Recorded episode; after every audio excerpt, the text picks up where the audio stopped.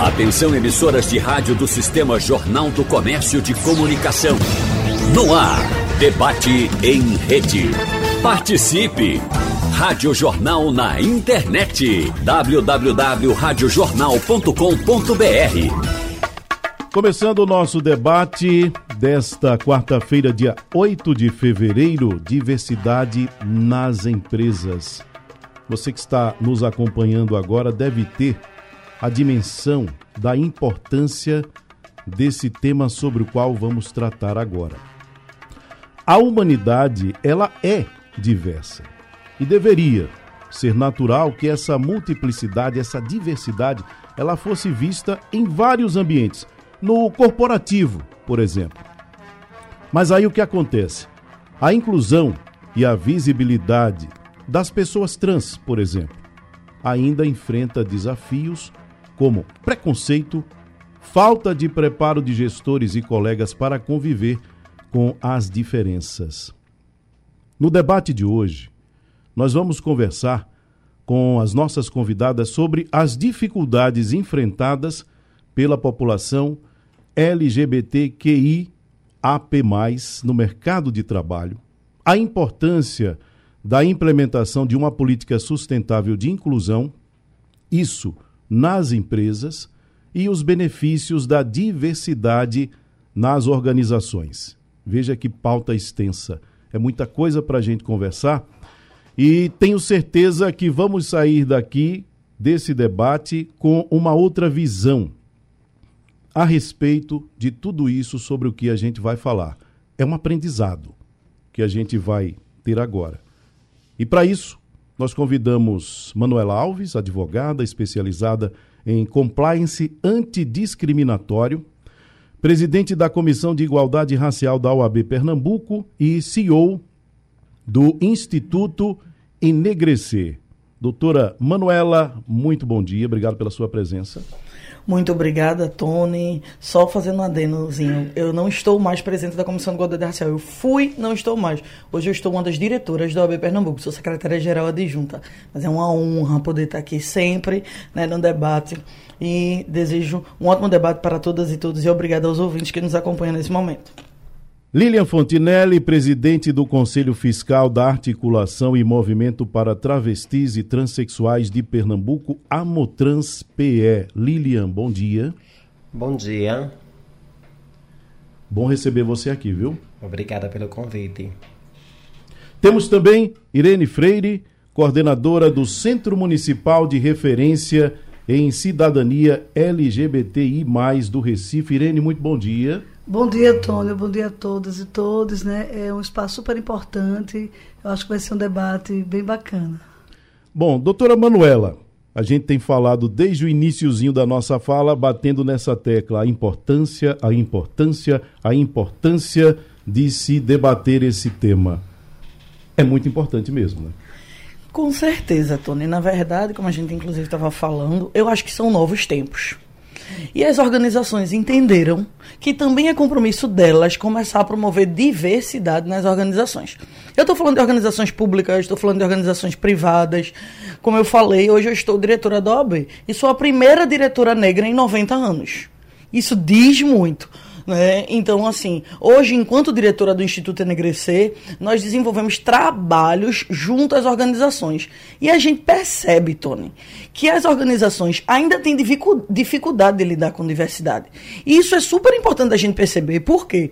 Porque as, as organizações, quando elas não trabalham diversidade, elas não conseguem mitigar riscos. Riscos judiciais, riscos de sofrer processos de assédio. Então é muito importante a gente perceber isso, porque para além disso, a legislação hoje, ela determina que as organizações sejam inclusivas. É o Estatuto da Igualdade Racial, o Estatuto da Pessoa com Deficiência. A gente tem várias legislações que determinam isso. Para além de tudo, Tony, diversidade no ambiente organizacional enriquece a convivência e torna as empresas mais produtivas. Já existem pesquisas que mostram que até o lucro aumenta das empresas quando você tem uma equipe que é valorizada, respeitada em sua diversidade, quando o assédio diminui e quando as empresas entendem que as pessoas precisam ser tratadas com dignidade. todo mundo ganha com a diversidade nos ambientes organizacionais.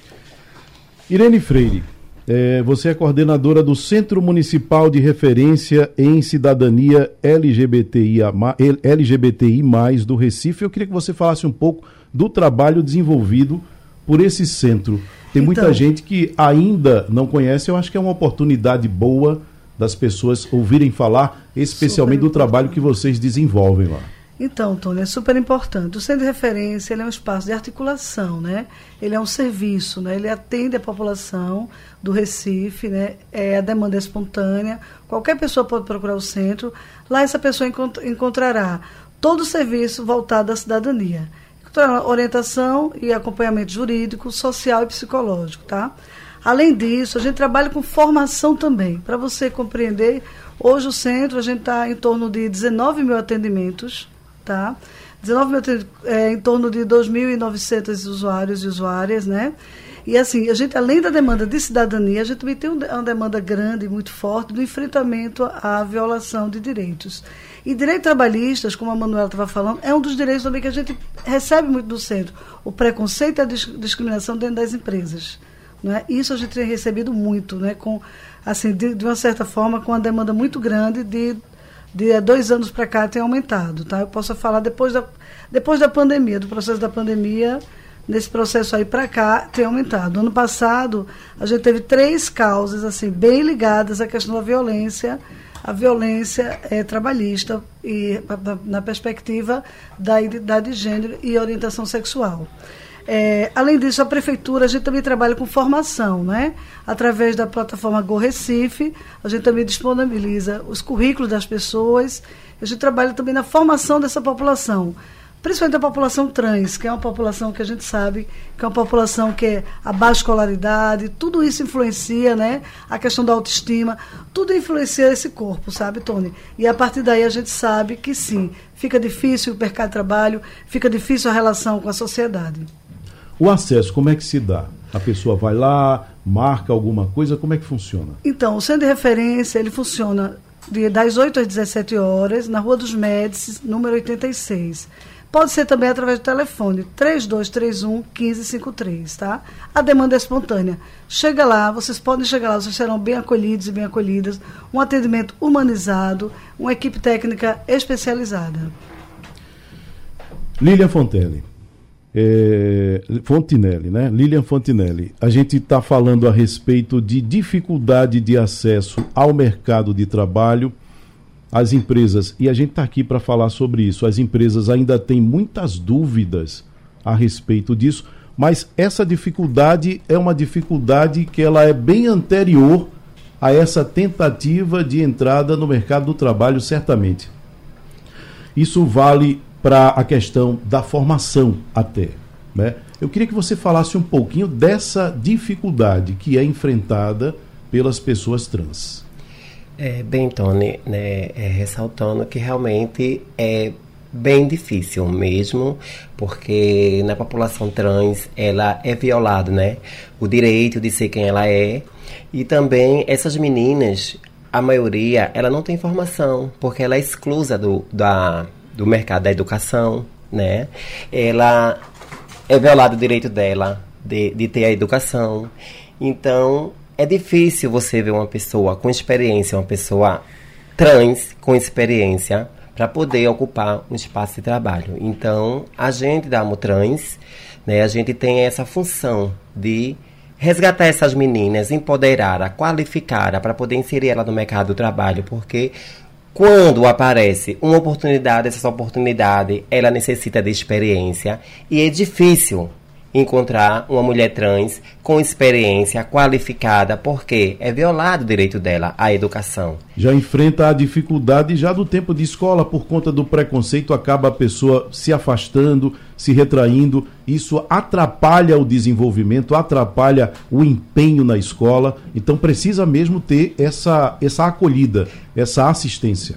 Isso precisamos sim, porque nós temos a capacidade de ocupar qualquer espaço, mas como a gente se sente tão represária, né, por ser rejeitada a nossa identidade de gênero, a gente se esquiva de muitas coisas e muitas meninas hoje, elas são desacreditadas né, que são capazes de ocupar né, um, um mercado de trabalho por conta dessa dificuldade. Então, a gente da Motrans, a gente tem cursos profissionalizantes, cursos que essas meninas elas possam estagiar, né, se empoderar, buscar os seus direitos e não desistir fácil, porque nós já somos em resistência.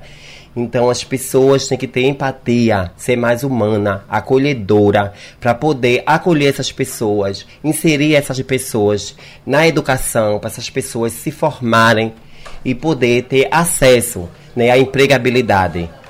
Porque são pessoas que realmente necessita de um emprego para sobreviver. Porque na mente da sociedade, a, a, a pessoa trans, ela tem que ser prostituta, né? Porque é o trabalho que elas conseguem chegar, porque as pessoas ainda enxergam ela na noite, então a gente tem que dar um baixa, porque a gente, mulheres trans, não, não só somos é, é, é, profissionais do sexo. A gente sim possa ser uma advogada, uma professora, uma psicóloga, um assistente social. Então a gente tem o potencial de poder chegar a uma universidade e se formar e ser quem nós somos né? Porque são direitos de igualdade, né? Direitos igualitários para todo mundo. Pode estar em qualquer lugar, onde quiser. Isso. Como é que as pessoas têm acesso? Vamos falar um pouquinho da Amotrans também. Hum. A Amotrans, ela fica no edifício Embaixador, aqui na Conda da Boa Vista, né? No, no 16º andar né? E também eu posso passar o telefone, você pode ir diretamente lá. A gente também tem as agentes multiplicadores, né, de informações que a gente fazem trabalhos também no sistema prisional, onde a gente vai até essas meninas que estão em cárcere privado. A gente faz formação dessas meninas para quando essas meninas saírem dali, para ela obter uma sociedade mais igualitária, uma sociedade mais acolhedora, uma pessoa que possa chegar numa sociedade e dizer assim: eu estou reeducada e posso viver junto com vocês. E aí a pessoa pode ir lá e, e, e entrar em contato com vocês, ou até ir pessoalmente, e... se apresentar, querer conhecer o trabalho, querer fazer os cursos. Como é que funciona isso? É, deixa eu te passar aqui. O contato da Amotrans, né, é o. É o. Deixa eu ver aqui. É o 98774 1838. A pessoa pode ligar para lá. Também pode nos procurar nas nossas redes sociais, que é a Motrans Pernambuco, no nosso Instagram. Né? Falar com uma das meninas pelo o do Instagram, pelo directo. E dizer que tem interesse em fazer o curso, que quer se afiliar à associação, porque nossa associação ela existe desde 2008. Nós vamos fazer 15 anos de, de luta e de resistência, né? No dia 15 de maio. Perfeito. É, doutora Manuela, a gente estava falando a respeito, antes até de entrar no ar, sobre essa necessidade desse trabalho de conscientização começar cedo. Né? A gente viu aqui que a Lilian falou a respeito da dificuldade já da formação. Então, se a pessoa tem dificuldade na formação, para se tornar um profissional, ela vai continuar enfrentando dificuldade. Essa questão da formação, a gente vai chegar na, na, no assunto das empresas, mas a gente precisa percorrer um caminho que é importante que seja percorrido. Nas escolas, nós temos o primeiro contato com pessoas que, que podem nos ajudar muito, que são os professores. Mas parece que os professores ainda carecem de uma preparação, e a Lilian pode também depois confirmar isso é, que a gente está dizendo, carecem de uma preparação para o tratamento, para o encaminhamento, para o empoderamento, enfim, para colaborar, fazendo com que essa pessoa trans ela possa seguir o seu caminho, evoluir e lá à frente conseguir, como eu disse, chegar e ser o que quiser. Pois é, Tom, você foi cirúrgico nessa questão e eu acho que é importante entender uma, uma, é, um detalhe um, que acontece muito com a população LGBT, que é exatamente quando a gente, né, e aí eu estou dizendo enquanto mulher lésbica, que sou também, é, quando a gente é LGBT, diferente de, por exemplo, quando a gente é uma pessoa negra. Quando a gente é uma pessoa LGBT, muitas vezes, quando a gente né, manifesta a nossa orientação sexual, nossa identidade de gênero, a própria família não aceita. Normalmente isso não acontece, por exemplo, com uma família de pessoas negras, porque a, a, a criança, o adolescente vai ser negro, mas a família toda né, também é negra. Com a população LGBT, não necessariamente. A quantidade de pessoas que é colocada para fora de casa é muito grande, principalmente a população de travestis e transexuais, que eu vou deixar sempre Lilian falar, porque ela tem um lugar de fala, eu acho que fala com muito mais propriedade nessa perspectiva. O que é que a gente pensa? A gente precisa, na verdade, é, conscientizar a sociedade e o ambiente escolar. O que a gente escuta muito falar como bullying. Né? O bullying hoje é um grande problema e o bullying homofóbico é um dos grandes é, desafios para quem está hoje em instituições de ensino para promover inclusão. Porque se no espaço escolar, que é o espaço de formação, e não é só espaço de formação para aprender a fazer conta, nem para aprender onde é que bota o acento na palavra, mas é um espaço de formação enquanto pessoa, enquanto cidadão, cidadã, né? Se nesse espaço você é retraído, você é vítima de violência, você é desrespeitado, é óbvio que reflexos disso vão ser levados para toda a sua vida, indiscutivelmente. E aí, nesse momento, o que, é que a gente precisa? A gente precisa, inclusive, de, uma, de escolas que comecem a pensar numa perspectiva inclusiva, inclusive que a gente também já tem visto uma movimentação desde o, de, da idade, né, das primeiras idades, de crianças e adolescentes manifestando orientação sexual, na verdade criança não, mas a gente fala principalmente adolescente manifestando, performando uma maior feminilidade, uma maior masculinidade, e a sociedade já começa a rejeitar quando nem a criança, nem o adolescente, ainda no processo formativo não está pronto para decidir nada, nem está pronto para se colocar de forma alguma. Esse processo precisa ser um processo de liberdade, de respeito e de acompanhamento. E a escola é um lugar, é um lugar essencial para trabalhar esse processo. E a gente teve, inclusive, movimentos, principalmente nos últimos tempos, movimentos é, mostrando escolas que trazem profissionais, professoras e professores, né, com um viés muito mais conservador. A gente teve movimentos de escola sem partido, que na verdade não eram escolas sem partido, eram escolas que não queriam trabalhar educação sexual, e quando a gente fala de educação sexual, a gente não está falando ensinar ninguém a ser gay, a ser lésbica, a ser trans, porque isso não se ensina. Mas a gente está falando de pessoas, de escolas que precisam ensinar as crianças e os adolescentes a não tolerar tudo, a respeitar o seu corpo, a respeitar suas vontades, para exatamente evitar violências e tirar estigmas sociais, como a gente teve da menina de dois anos que morreu. E é, hoje o padrasto e a mãe sendo é, responsabilizados, né? Mas assim, ninguém deu a guarda pro pai porque o pai é gay que sociedade é essa e quais são os nossos valores. Hoje a gente perdeu aquela criança. E quantas estão sendo perdidas? Então acho que a gente precisa repensar as escolas junto à família, porque a gente costuma muito também, Tony, responsabilizar a escola. A escola, a escola, mas o processo de formação é escola mais família, né? Agora a gente precisa de um movimento para escolas mais libertadoras, mais acolhedoras e que acompanhem esses processos.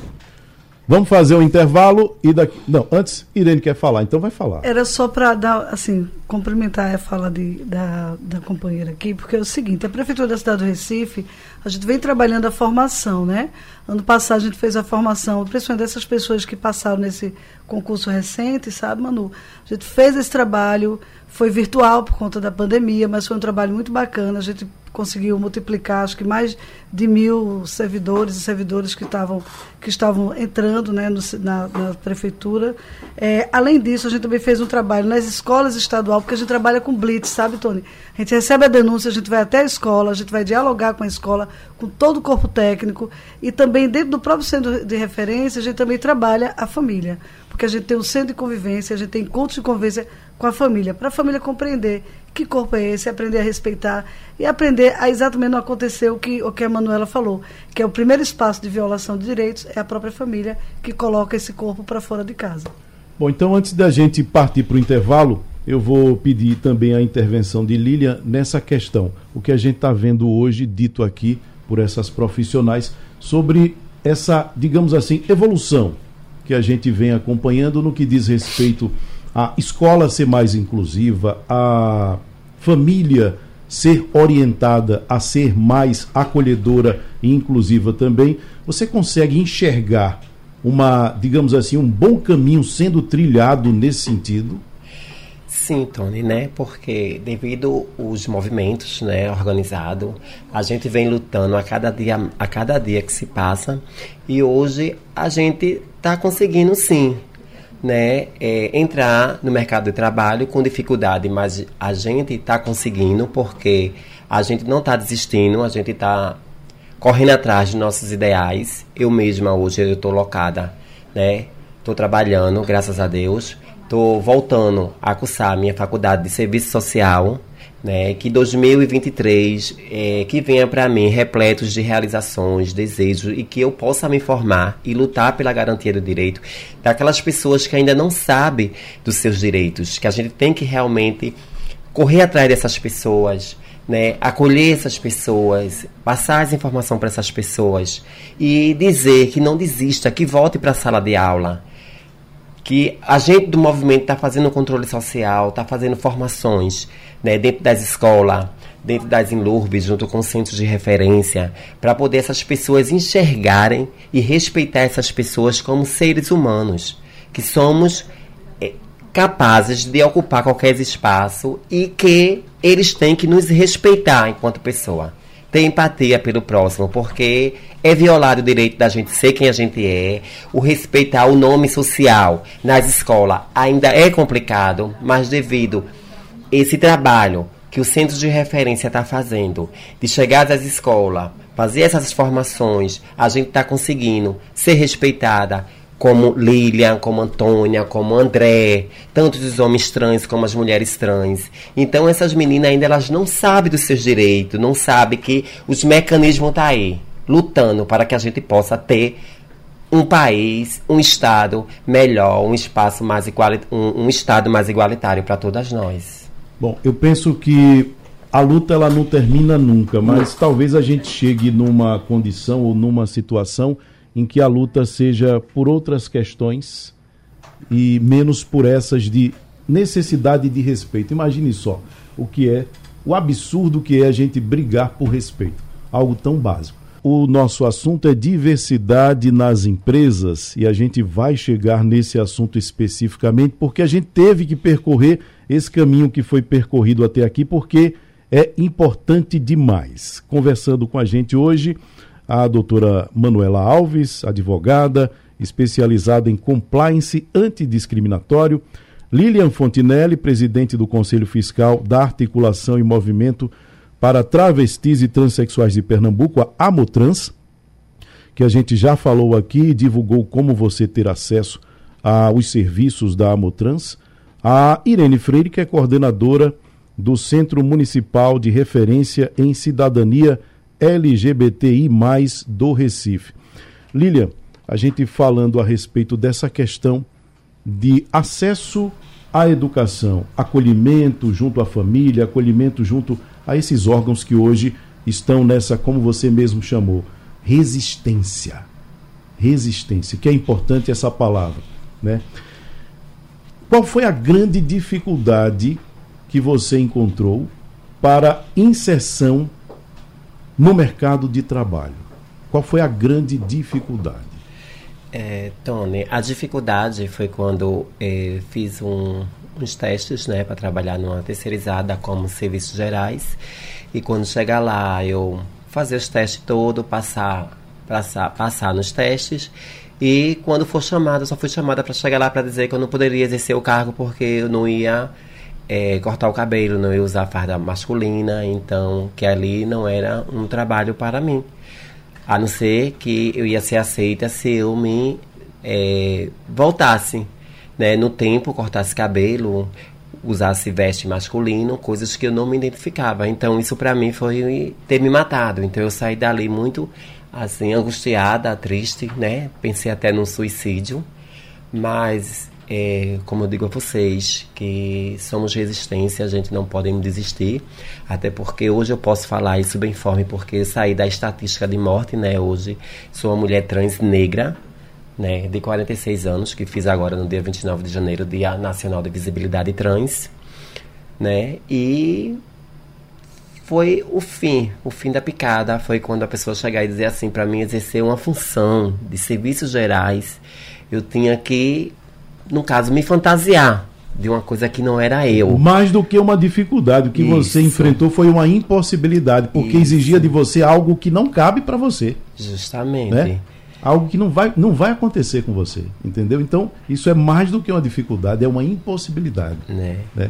Aí foi quando eu conheci o movimento de travesti transexual dentro do estado de Pernambuco, né, onde eu fui chamada para participar de um projeto chamado Mercadores de Ilusões, onde a gente se falava e discutia as temáticas de tráfico de pessoas, né, que muita gente não sabe realmente o que é tráfico de pessoas, tem várias formas de nos traficar.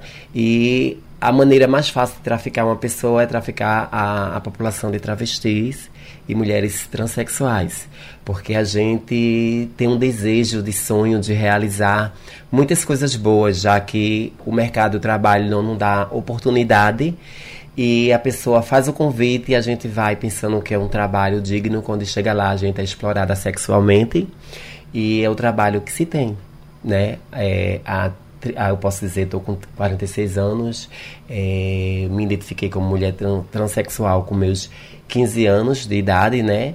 Tentei a prostituição, mas não deu certo para mim, aquilo não era aquilo para mim.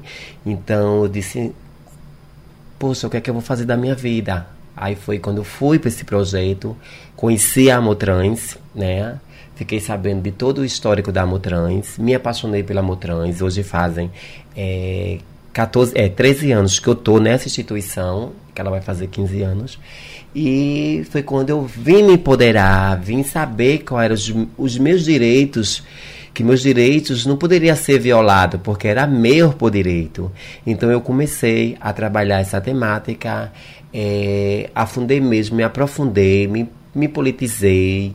Né? Hoje estou uma mulher empoderada e estou trabalhando essa garantia de que muitas travestis ela não passe o que eu passei. Porque hoje o Supremo Tribunal é, decretou que é um direito nosso de ser quem nós somos.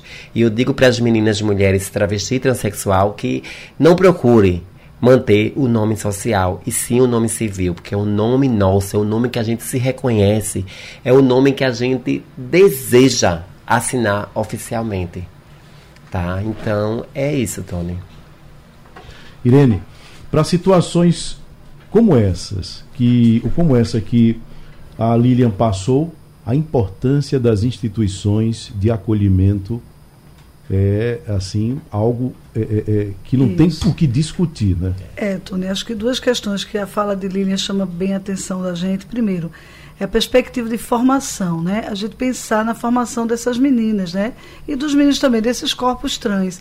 Porque como a gente tem bem consciência aqui, a educação ela ainda não é inclusiva, né? Há muito preconceito, há muita discriminação na, nas escolas, né?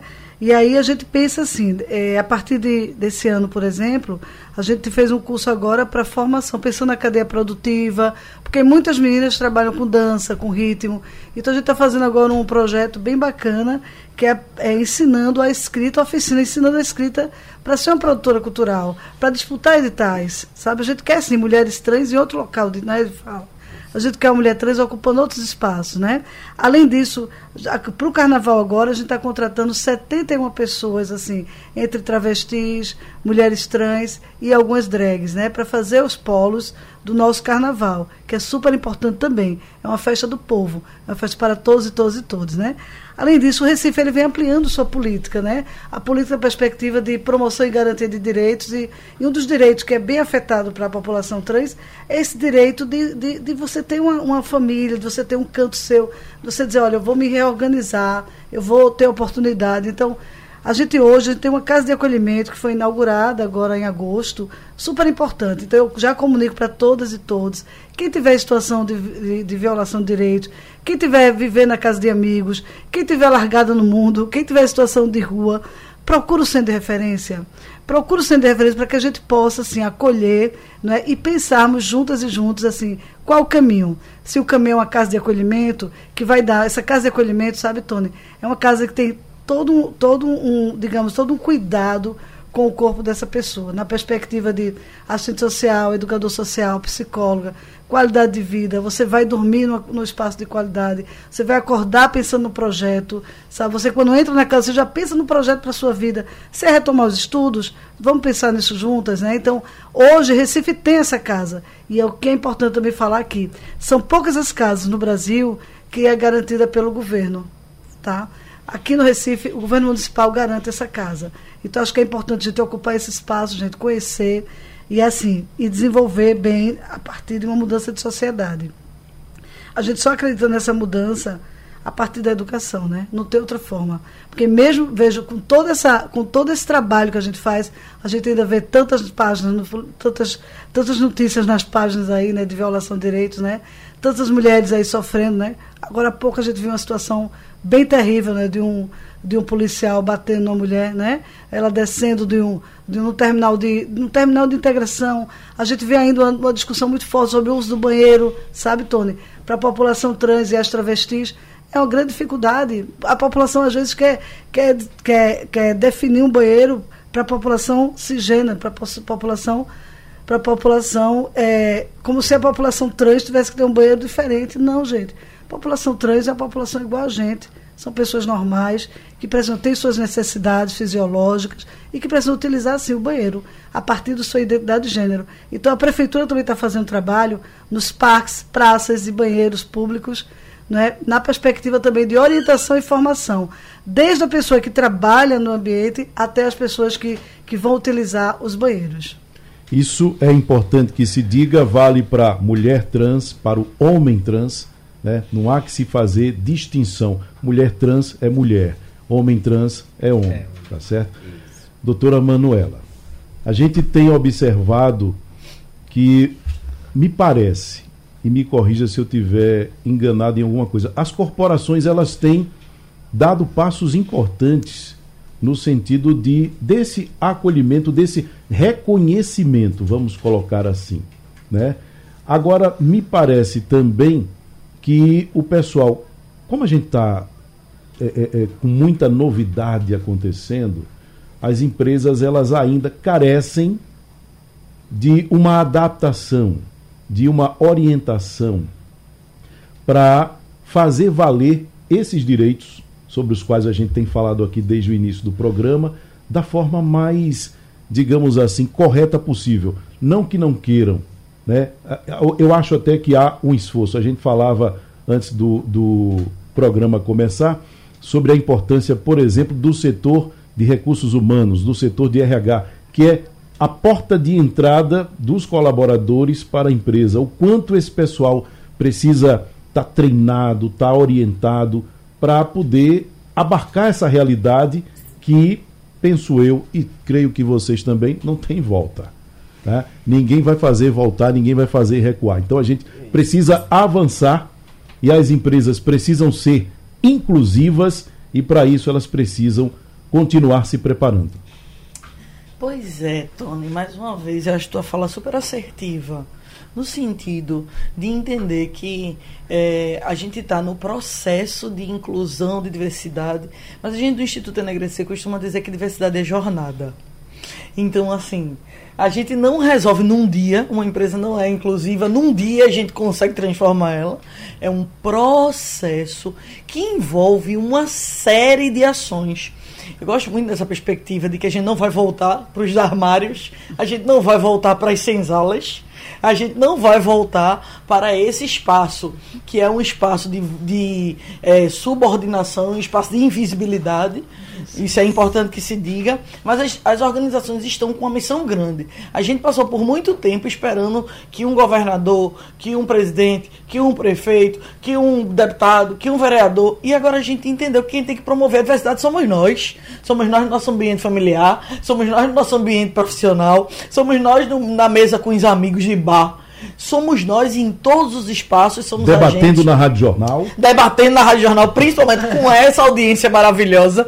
Então, em todo espaço, é espaço para falar sobre diversidade. E quando a gente fala dentro das organizações, para você ter uma ideia, hoje a gente tem várias ações que a gente implementa nas empresas. Porque as empresas querem ser inclusivas, eu acredito efetivamente nisso. Mas elas precisam, como você disse, de um apoio, de um assessoramento, de um encaminhamento. Então, hoje, o que é que as empresas buscam muito, né? E a gente tem acompanhado isso treinamentos corporativos, colocar sua equipe para aprender sobre diversidade. A gente tem cursos de letramento antidiscriminatório e as empresas têm esse interesse. As empresas não sabem nem o que significa cada letrinha do LGBTQIA+. Então, a gente precisa entender como tratar bem, como acolher, como atender. Treinamentos são importantes para as empresas saberem os riscos que elas correm quando elas estão com funcionários que desrespeitam. A gente fala de canais de denúncia. Não adianta a gente dizer que a gente é contra assédio só na, na propaganda. A gente tem que ter canais de denúncia Sim. efetivos. Casos de assédio precisam ser punidos para que eles não tenham reincidência. A gente fala de processos seletivos inclusivos, Tony. Veja, não adianta você dizer, quero. Hoje, hoje a gente vê muito, vaga para pessoa trans. Né? Vaga para pessoa negra. Hoje a gente vê muito a pessoa trans menos. Mas de vez a gente, desde quando a gente vê. Aí a pessoa chega para preencher lá, por exemplo, o cadastro, e a pessoa que está lá no cadastro não consegue falar respeitando o gênero da, do candidato, da candidata. Você já diz, esse processo não é inclusivo de nada. Porque a pessoa que está tratando não sabe nem acolher, tá vendo que é uma mulher trans e está falando no masculino, eu não quero nem ficar nessa vaga. Se o processo é inclusivo, ele tem que ser inclusivo do começo até o final. E existem protocolos para isso. E ações temáticas. Vou dar um, é, alguns exemplos. Por exemplo, mês da mulher, mês da consciência negra. A gente hoje tem temáticas que podem ser trabalhadas no ambiente organizacional. Tony, tá chegando março não justifica mais as empresas. Imagina, Lilian, as empresas que estão trabalhando dando uma rosa dando um chocolate. Você acha, Irene, que atende ao que as claro mulheres que estão buscando no ambiente não. de trabalho? Não. Jamais. Se você tem mulheres negras, brancas, trans, você precisa entender e trabalhar essa diversidade. Mulheres estão querendo reconhecimento pessoas LGBT estão querendo reconhecimento da sua potência, estão querendo muito mais do que uma flor, muito mais do que um chocolate. A gente está querendo, nesse momento, possibilidades de promoção, mais processos inclusivos para a gente poder não ter uma diretoria só de homens, não ter uma diretoria só de brancos, não ter uma diretoria só de pessoas cis. A gente está querendo inclusão de fato. É muito fácil a gente falar de diversidade. Nós somos diversos. Nessa mesa aqui, todos somos diversos. Ninguém é igual. É, tem uma frase né, de uma das de, de uma das grandes personalidades de, que é da é, acho que é do não sei se é do Unibanco. Enfim que diz que é, é, diversidade é chamar diversidade é chamar para festa inclusão é dançar junto né? Porque é exatamente essa perspectiva é a gente dizer quando a gente fala de diversidade todo mundo é diverso. Agora inclusão inclusão para promover precisa de ações efetivas. As empresas, quando pensam em inclusão, para encerrar, Tony, as empresas, quando pensam em inclusão, elas precisam pensar em investimento. Porque às vezes investir é um. E assim, se você quer inclusão, você precisa investir. As empresas, quando pensam em inclusão, elas precisam necessariamente pensar em é, dedicação de tempo diferenciado. Você está trazendo algo que nunca teve na sua empresa. Você precisa promover. E as pessoas precisam também trabalhar em reconhecimento. Reconhecer, reconhecer é respeitar. Reconhecer é dar dignidade. Isso é extremamente importante para que nós que estão, estamos em espaços de vulnerabilidade, porque quer queira, quer não, compomos públicos vulneráveis né, nesta Sim. sociedade, que é uma sociedade que, infelizmente, tem muito machismo, tem muito racismo, tem muita homofobia, para que nós sejamos respeitados, independente das nossas orientações sexuais, da nossa raça, da nossa religião, da nossa orientação sexual e identidade de gênero. E as empresas, elas precisam começar a fazer esse exercício, que é um exercício de efetivar a inclusão, para que a gente possa, de fato, construir uma sociedade com mais equidade para todas as pessoas. Irene, inclusive, você teve a oportunidade de, numa empresa, ser convidada a dar uma palestra. É um, é um passo importante, né? Sim, Você já sim. começa a verificar que há um interesse das empresas em fazer tudo isso que a doutora Manuela falou e fazer da forma correta. Né? Entender, de fato, o que precisa ser feito. Exato. é, nós fomos convidados ano passado né, para uma empresa privada, pela primeira vez, o Centro de Referência. A gente foi fazer uma formação numa empresa privada, que eu achei super importante. E foi uma qualificação para todo o corpo da empresa, né? Mas aqui uma coisa também que a Manuela colocou, essa questão né, do, do reconhecimento desse corpo, né? Que a gente observa, por exemplo, telemarketing é o único lugar, de verdade, que a gente vê que há um espaço um espaço para receber esse corpo trans, sabe, Tony? A gente precisa mudar essa realidade. A gente precisa mudar essa chave, sabe? Acho que as empresas precisam compreender que esse corpo trans ele pode circular em qualquer lugar. Ele não precisa estar atrás, né? Escondidinho atrás de uma voz, de um telefone, não. Entende? Então a gente, quando a Lília traz aqui a dificuldade que foi trabalhar numa empresa, não é porque queriam mudar o corpo da Lília, né? Queriam transformar a Lília. Então, essa realidade também a gente vivencia lá no centro de referência. Eu recebo denúncias de empresas, empresas, é, principalmente de serviços gerais, que querem mudar o corpo da pessoa, querem transformar para colocar, qualificar a pessoa, a pessoa no corpo que não é o dela, não é? Então, assim, sem, sem respeitar a sua identidade de gênero. Então, a gente precisa, assim, olhar para a sociedade e dizer para a sociedade que a gente precisa ter um olhar mais plural, um olhar com mais verdade, sabe? Tirar um pouco essa hipocrisia, né, assim, desse que a gente tem na sociedade muito, essa hipocrisia de algumas empresas de olhar e dizer não, eu contrato trans, mas é dentro daquele espaço ali, aquele quadradinho. Como se fosse para Né? cumprir uma cota. Exatamente. E isso que tem que ser abandonado. É, exatamente. né? Essa- que- Esse pensamento ele precisa ser completamente abandonado. A gente não está Isso. falando em cumprimento de cota, absolutamente. Não é para dizer que tem. Não. É para, de fato, incluir. incluir. Para é entender inclusão. que Isso. pode ser um profissional como outro qualquer. Exatamente. É isso, Lilian? É uma mudança de sociedade. É- A é- precisa- a mentalidade precisa mudar. Né? A gente tem percebido sim um avanço, mas eu acho que tem um caminho muito, digamos assim, longo a ser percorrido. E com todo esse aparato que a gente tem visto, com pessoas como vocês trabalhando em função disso, a gente pode esperar um futuro diferente para as pessoas que, são, que estão chegando dessa geração, né? Isso. E é importante. E assim, uma coisa, desculpa que eu, eu entrar um pouco, mas assim, que eu esqueci de falar na minha fala, são 71 pessoas né, que vão trabalhar agora no carnaval, que irão trabalhar, com um cachê de 2.600 reais, né? Pra gente, a gente pensa assim, ah, é pouco? Não, não é. Porque essa pessoa ela vai se apresentar no palco, no máximo duas apresentações, ou duas apresentações para, para esse momento, né, para início de fomentar o desenvolvimento, é super importante, sabe? Se a gente olhar para trás, chegou um tempo aí que a gente só tinha duas pessoas no palco. Hoje a gente tem 71 pessoas trabalhando, fazendo cultura, né, e mostrando sua cara na, na- no Carnaval do Recife. Isso é importante para a gente. E aí dá- ainda dá tempo da gente conversar um pouco a respeito. É, eu queria, Lilian, que você falasse. A gente falou e você falou, teve um momento que você falou sobre a questão e a gente seguiu para outro assunto, mas eu queria retomar agora a importância do nome social. O quanto há de respeito em a gente se dirigir a uma pessoa trans pelo seu nome social, pelo nome que ela escolheu para ela. Bem, Tony, é, a importância do nome social realmente é de grande, de grande benefício para nossa população, principalmente na área da saúde. Porque quando uma pessoa trans, ela está adoecida, que ela procura a unidade de saúde, inclusive a UPA, né, quando chega lá que ela dá a sua carteira com seu nome civil e diz assim, eu me identifico como Maria, ela sendo uma mulher trans. E tem as pessoas que confundem, né, a, o seu trabalho com a sua religião e diz que não vai respeitar a gente pelo nome de Maria, porque a sua religião não permite e também porque está escrito no RG. E o decreto do nome social fica onde?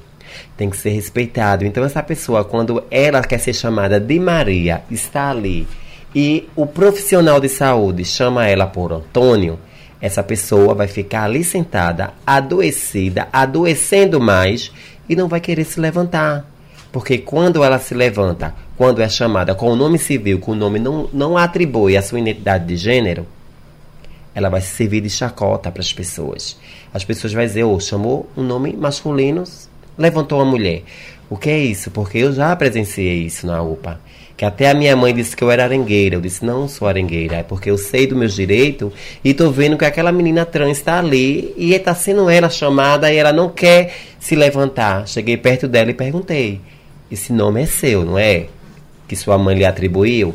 Sim, mulher, mas eu tô, tive que chamar assistente social para poder verificar o nome dela e corrigir, fazer uma retificação, porque o nome social é um direito garantido, né? E as pessoas têm que respeitar.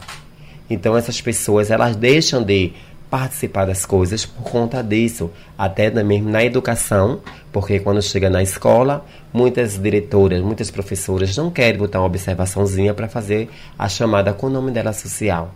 E sim, diz que tem que chamar pelo nome civil, porque nas cadernetas ainda não tem esse espaço. Aí eu falo, e cadê a empatia pelo próximo? Tá onde? Não custa nada de você colocar o nome de lado entre parênteses, fulana de tal, e na hora H da chamada, chamar o nome dessas pessoas. Como ela se realmente se identifica. Então, por isso que muitas meninas ela abandonam a escola por conta disso. Inclusive também, quando está na escola, que quer ir usar o banheiro, não pode, porque não é nem tanto pelos coleguinhas de, de, de sala, e sim pela professora, sim pela diretora. A gente já teve muito caso né? A gente dá Motrans e ir até lá, até mesmo um centro de referência e fazer essas correções nas escolas, porque o nome, o nome social não estava sendo respeitado. Mas graças a Deus, com as instituições que está tendo aí, esses mecanismos da prefeitura também, que está correndo atrás para essa garantia de direito, e a gente está no século XXI, é um século de de libertações, porque a gente não tem que ficar mais presinha numa caixinha, que nós não somos boneca. Somos seres humanos, então a gente precisa de andar de cabeça erguida, sem dever nada a ninguém e ser respeitada como a gente deve ser respeitada enquanto seres humanos. Tá? E também eu quero dizer para Dani, Dani, que eu também esqueci de dizer aqui que eu sou coordenadora nacional de um fórum chamado Fonatrans, que é um fórum nacional de pessoas negras e negros. Né, onde eu represento as mulheres travesti e transexual negras e negras do estado de Pernambuco. Irene, é, os dois exemplos que a Lilian trouxe aí, um na UPA e um na escola, possivelmente foram repartições públicas. Isso, até em delegacia também, viu, Tony? A é importância, complicado. a importância do poder público como fomentador dessa política de respeito. Sim, Tony, super importante. Inclusive, é, essa questão da, da retificação né, do nome e prenome, ano passado nós conseguimos fazer, em parceria com a Defensoria Pública, 613 pessoas procuraram o centro de referência nessa busca de, de, de, retificar o seu nome. O que é uma retificação, gente? É a mudança do nome e ou gênero, tá? E aí, assim, dentro das escolas, a gente encontra, assim, essa burocracia e essa dificuldade. E, às vezes, o próprio preconceito. Preconceito real, assim às vezes do corpo técnico da escola, né? Então a gente vai, como eu falei na minha, na minha fala anterior, a gente faz a blitz, a gente conversa com a escola e a gente, e a gente em, alguns, em alguns momentos, a gente também vai para o Ministério Público junto com a escola. Se for, se for preciso, a gente vai até o fim, entende? É, uma coisa que a Lília colocou também na delegacia, porque aconteceu com a Lília. O nome Lília já é retificada, gente. Lília já tem sua documentação, o seu nome civil, Lilian Fontinelli e o cidadão, com o nome de Lília assim na mão, a documentação de Lília, tratando Lília pelo pronome ele. Então, gente, vamos ter um cuidado. Vamos aprender a respeitar. Não é mulher, é mulher. Gênero feminino. Ela. Mulher é ela. A travesti será sempre a travesti. Não é? E o masculino é sempre o masculino, será ele. Isso é importante, gente, porque a gente termina machucando as pessoas né? e também a gente cometendo crime, porque isso é LGBTfobia. E LGBTfobia é crime, inafiançável e imprescritível. Minha gente, o programa está terminando, que pena, mas eu queria ouvir cada uma bem rapidinho, em termos assim de orientação e recado mesmo. É, é, o que é que as empresas precisam fazer? As empresas precisam ser disruptivas e investir em diversidade. Muito obrigada, Tano, pela oportunidade e que esse debate tenha fomentado nas empresas essa vontade de serem inclusivas e de terem mais pessoas LGBTs dentro do seu corpo e promover ações inclusivas. Tem redes sociais? Arroba Instituto Enegrecer. Pronto, ótimo. Irene. Então, é, Antes, pra... deixa eu só dizer, tendo o prazer de reencontrar Irene, né, depois de muitos e muitos anos, reconhecendo como aluna do ginásio pernambucano. O ano a gente deixa pra Pelo lá, amor de Deus. mas foi um prazer muito grande, Irene, encontrar você aqui nesse debate. Para mim também, Tony. Então, gente, primeiro eu acho que é super importante. Empresas, vai lá no, no Go Recife, lá no Conecta, pega o perfil dessas meninas e esses meninos. São profissionais, muitos deles são bem capacitados. Eu estou vendo agora o movimento de homens trans estudando, estudando entrando na questão da, da informática, né? Estudando Java, estudando desenvolvimento de linguagem. Então vai lá, pega esse perfil e acredita, acredita na população trans, investe nessa população e compreende que a sociedade é plural. Lilian, você tem uma missão. Parabéns pelo que você tem feito. Obrigado pela sua presença aqui. Eu que agradeço, né, pelo convite e estar representando todas as mulheres travesti e transexual do meu estado e dizer às meninas que se se sentirem acolhidas, ela procure a nossa instituição, né, na rua José de Alencar, número 44, Boa Vista. E o nosso e-mail é amotrans2018, arroba yahoo.com. E o que eu tenho que dizer para as empresas que ela seja mais exclusiva, tenha mais empatia e teste nosso potencial, porque nós temos potencial, viu? De luta e de resistência. É isso. Bom, eu quero agradecer demais, doutora Manuela Alves, Lilian Fontinelli e Irene Freire por esse debate. Sugestão ou comentário sobre o programa que você acaba de ouvir, envie para o nosso WhatsApp 99147 8520.